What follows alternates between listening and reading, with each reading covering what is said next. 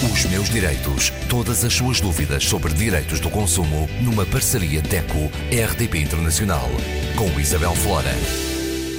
Conosco Graça Cabral, representante da DECO. Esta semana falamos do Dia Mundial dos Direitos do Consumidor. É verdade, o grande dia, o nosso dia, o dia de todos nós, porque todos somos consumidores, e o dia em que a DECO, hum, enfim, quase que pendura a sua bandeira à janela a dizer e hoje é o dia em que efetivamente todos têm de ouvir, quer queiram, quer não, os direitos do consumidor e é a concretização, ou é neste dia que acabamos por concretizar a missão de todos os dias, que é defender os direitos e os legítimos interesses dos, dos consumidores. consumidores. E porquê é que foi escolhido o dia 15 de março? Ora bem, este dia deve-se ao famoso presidente norte-americano John Kennedy, porque foi precisamente num 15 de março, num dia 15 de março de 1962, que uh, este presidente fez um discurso muito famoso, enfim, na, uh, nos Estados Unidos, claro, portanto, foi a primeira pedrada no charco para a defesa do consumidor, aliás, a primeira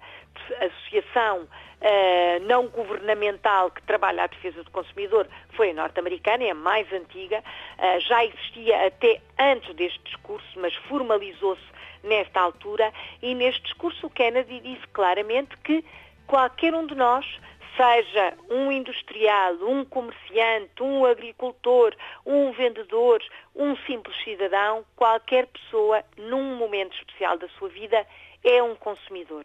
E a tal, a célebre frase, todos somos consumidores e não podemos ser o elo mais fraco. Eu digo muitas vezes aqui no nosso, na nossa parceria, o consumidor não pode ser o elo mais fraco.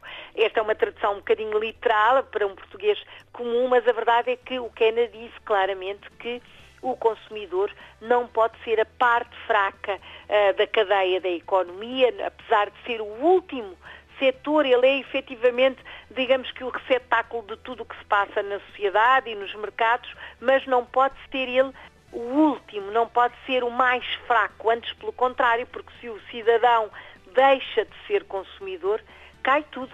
E infelizmente é isto uh, que estamos a verificar no ano 2021, em que os consumidores mudaram radicalmente o seu padrão de consumo. A maioria dos consumidores deixou de fazer compras nas lojas físicas, até porque em muitos países estão fechadas ou têm horários reduzidos.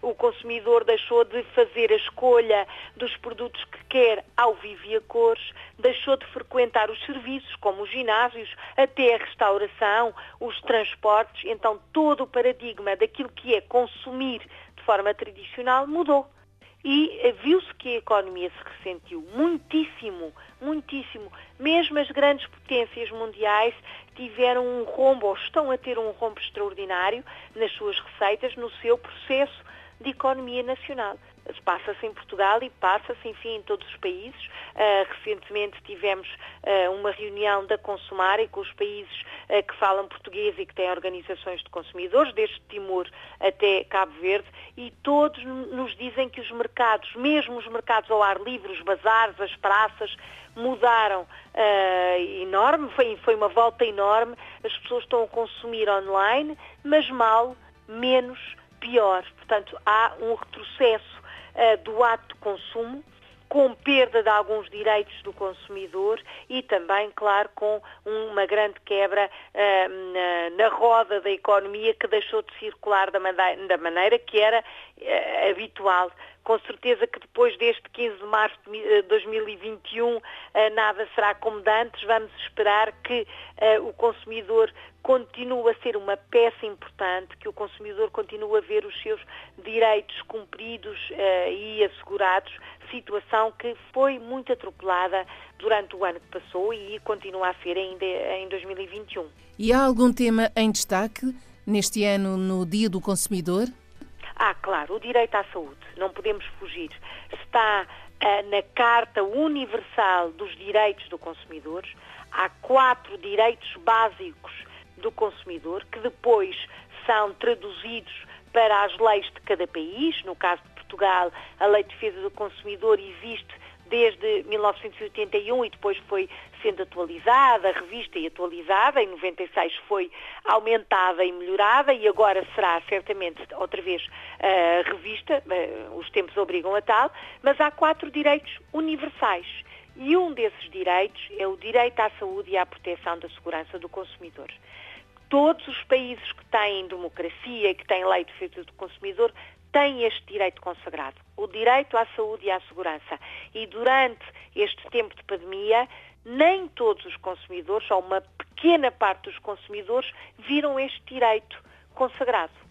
O acesso à saúde pública tem sido complicadíssimo. O acesso, por exemplo, às vacinas que são uh, o tratamento, são a profilaxia, são a prevenção desta doença Covid-19, tem sido complicadíssimo. E não estou a falar do cenário nacional, estou a falar do, do cenário mundial. O direito a circular em, em segurança também foi limitado o direito a ter um médico, uma consulta presencial segura, capaz, também foi limitado. Claro que isto não é uma crítica ao profissional de saúde, antes pelo contrário.